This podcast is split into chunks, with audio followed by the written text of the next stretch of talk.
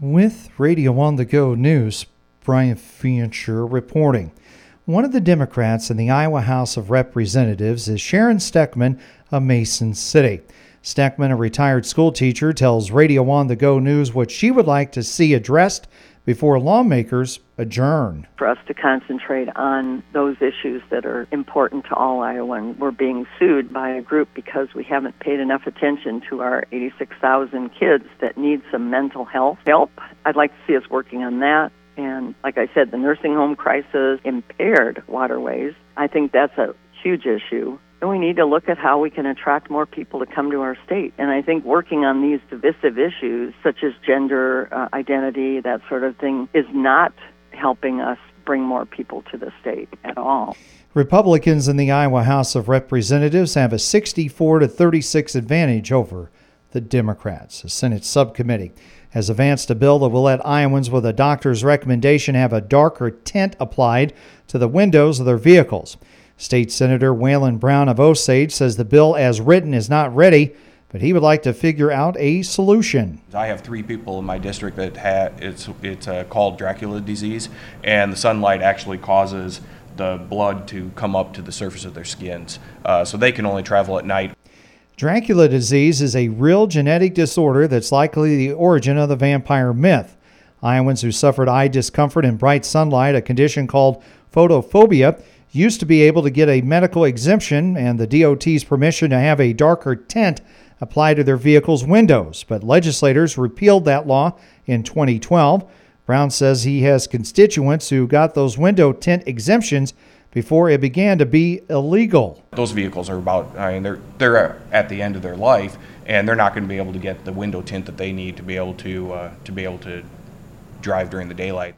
Law enforcement officials say vehicles that have a darker tint on the windshield or the front side of windows are a safety risk. Iowa State Patrol Sergeant Wade Major says tinted windows prevent eye to eye contact between motorists, bicyclists, and pedestrians at intersections. Whether we have the right of way or not, uh, essentially you're going to look over to your left or right and you make that eye contact.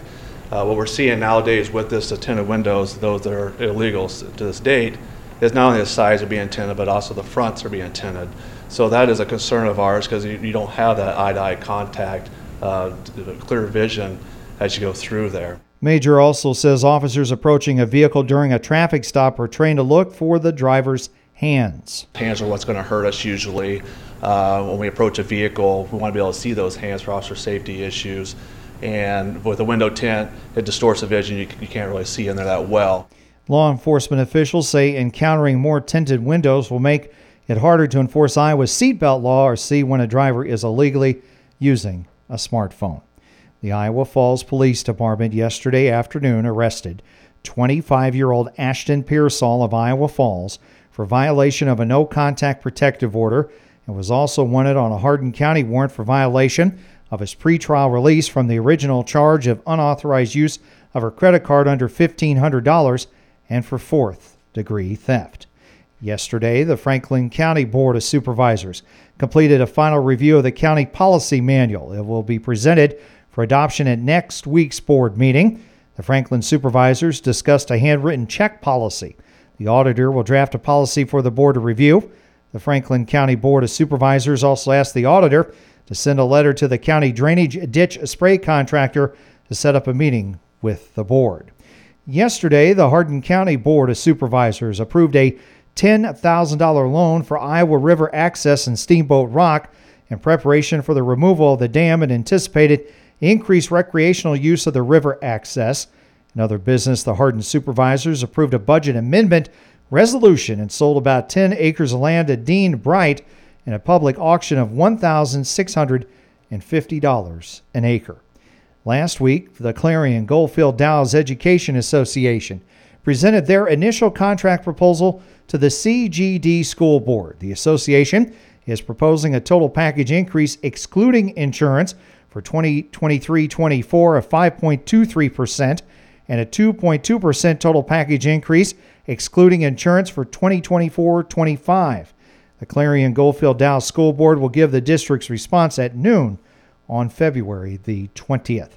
Officials with CG Public Health say that North Central Iowa has been selected as one of five communities to participate in a new program to support partnerships between businesses and public health departments.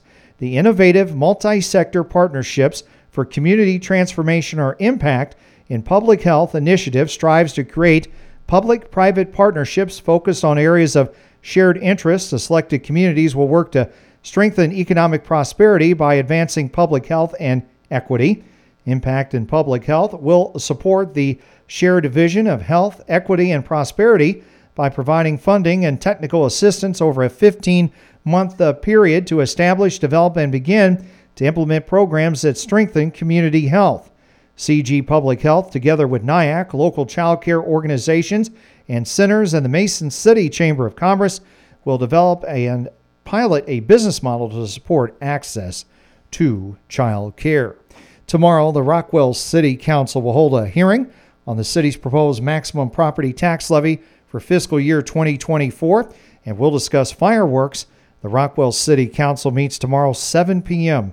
at City Hall. Today's guest on the Radio on the Go Newsmaker program is Iowa Lottery Vice President Mary Neubauer. Will provide the latest on the huge jackpots in the Powerball and Mega Millions games and what lies ahead for the lottery this year.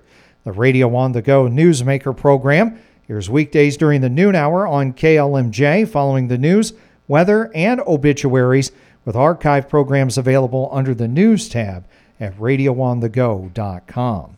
For Radio on the Go News, Brian Fincher reporting.